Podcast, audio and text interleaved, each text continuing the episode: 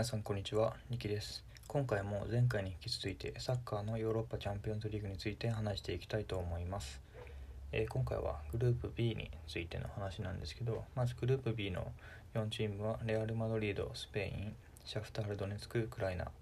えーインテル・ミラノ、イタリア、えーボルシア・メンヘングラトバッハ、ドイツ、この4チームになります。え早速チーム紹介に入っていきたいと思います。えー1チーム目がレアル・マドリード前回はベスト16で敗退しました、えー監督はフランス人のジダン監督です、えー今シーズンはねあんまり大きな補強目立った補強はなかったんで今まで通りねベンゼマだったりラモスだったりのベテラン勢が、え頑張っているチームです、え若手がねそこまでまあ、ベニシウスとかいますけどそこまでね育ってないイメージがあってもちろんレンタルに出てる久保だったりもレンタルに出てる選手はいるんですけどまあねラモスとかにすぐ変われるような選手はいない印象です、えーそれを象徴するのがですね昨シーズンのマンチェスターシティとのチャンピオンリーグ、えーラモスが、ね、絶対的なセンターバックそしてキャプテンえーのセリフラモスが出場停止で出れなかった試合も、うん、なんていうんですかね、あの、ディフェンスが結構崩壊、特にビルドアップ面でね、崩壊してましたね。まあ、そういうことが、同じようなことがあると、今シーズンも厳しいかなっていう、個人的に昨シーズン、あの、スペイン行って、レアルの次第をね、ラリーガの1試合、現地観戦してるので、そういう思い入れがあるので、頑張ってほしさはありますね。えー続いて2チームがシャフタール・ドネツクです。前回はグループステージで敗退でした。結構ね、シャフタールはチャンピオンズリーグ常連なんですけど、なかなかね、グループステージ突破できないですね。え個人的にはあんまりちゃんと見たことがないので、この紹介もね、基本情報だけになっちゃうんですけど、うん、今シーズンは2勝3分けなんで、まあ、負けてないんでね、悪くないんじゃないかなと思います。え監督はポルトガルの、えールイス・カストロ監督です。こんな感じでね、さらっとシャフタールの紹介は終わりにしたいと思います。えー3チーム目が、えーインテル。前回はグループステージ敗退でした。えー監督はイタリア人のアントニオ・コンテ監督。インテルはね、正直今かなりいいチームですね。えーラウタローと、えールカクが超強力な2トップ2枚がいて、えー中盤も、えー全員揃ってますし、そしてね、昨シーズンエリクセンの加入と、えー今シーズンのビダルの加入もあって、結構戦術的なね、選択肢とかプレーの幅もかなり広がっているなという、えー印象です。えーそのチャンピオンズリーグっていう大会をね、勝ち進んでいくっていうことで言うと、えーアレクシス・サンチェスとかシュリー・ヤングなどのベテランがね、ベンチに入っているっていうのがすごい頼もしくて安定感があるんじゃないかなとシーズンは、えー2勝1分けのいいスタートダッシュをしています。ただね3試合で6失点っていうのがちょっと気になるなのっていうのはあります。あのインテルはねもう10年近くタイトルから遠ざかってるので、まあ、シールはねもうめちゃくちゃ欲しいんじゃないかなと思うのでかなり期待しています。えー最後4チーム目が、えーボルシア・メンヘングラとバッハメングラですね。昨シーズンはヨーロッパリーググループステージ敗退でした、えー監督はマルコ・ローゼ監督ドイツ人ですね、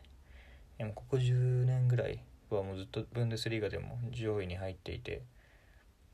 いいチームなんですけどただねヨーロッパの戦いとなるとこの監督ローズ監督は元ザルツブルクの監督で、えー前回の配信で話したんですけどザルツブルクはね、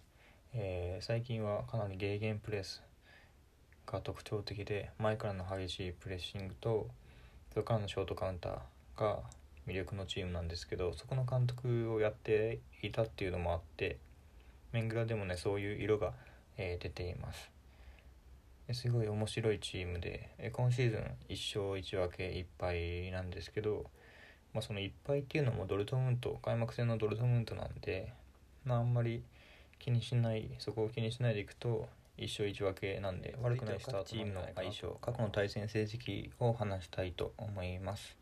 えーまずレアル対シャフタールが、えーレアルの2勝です、えーこの試合は、えー1516シーズンのチャンピオンズリーグで、えー戦ったので割と最近ですね、えー続いてレアル対インテルなんですけど、成績でいうとレアルの6勝2分け、えー、7敗です、えー、負け越してますね。ただこの試合も20年以上前なので参考程度に、えー、覚えておいてください、え続いても同様に参考程度の話なんですけど、えレアル対メングラが1勝、え1敗2分けです。まあでもこれも30年以上前なんでへえそうなんだっていう感じで、まあ、覚えておけばちょっとぐらい面白くなる対シャフタール、えインテルが3勝1敗で勝ち越してます、えこの試合は8月ですね。つい先日の8月17日に、えー、ヨーロッパリーグで対戦しててその試合ラウタロとルカクが2点ずつ取って、え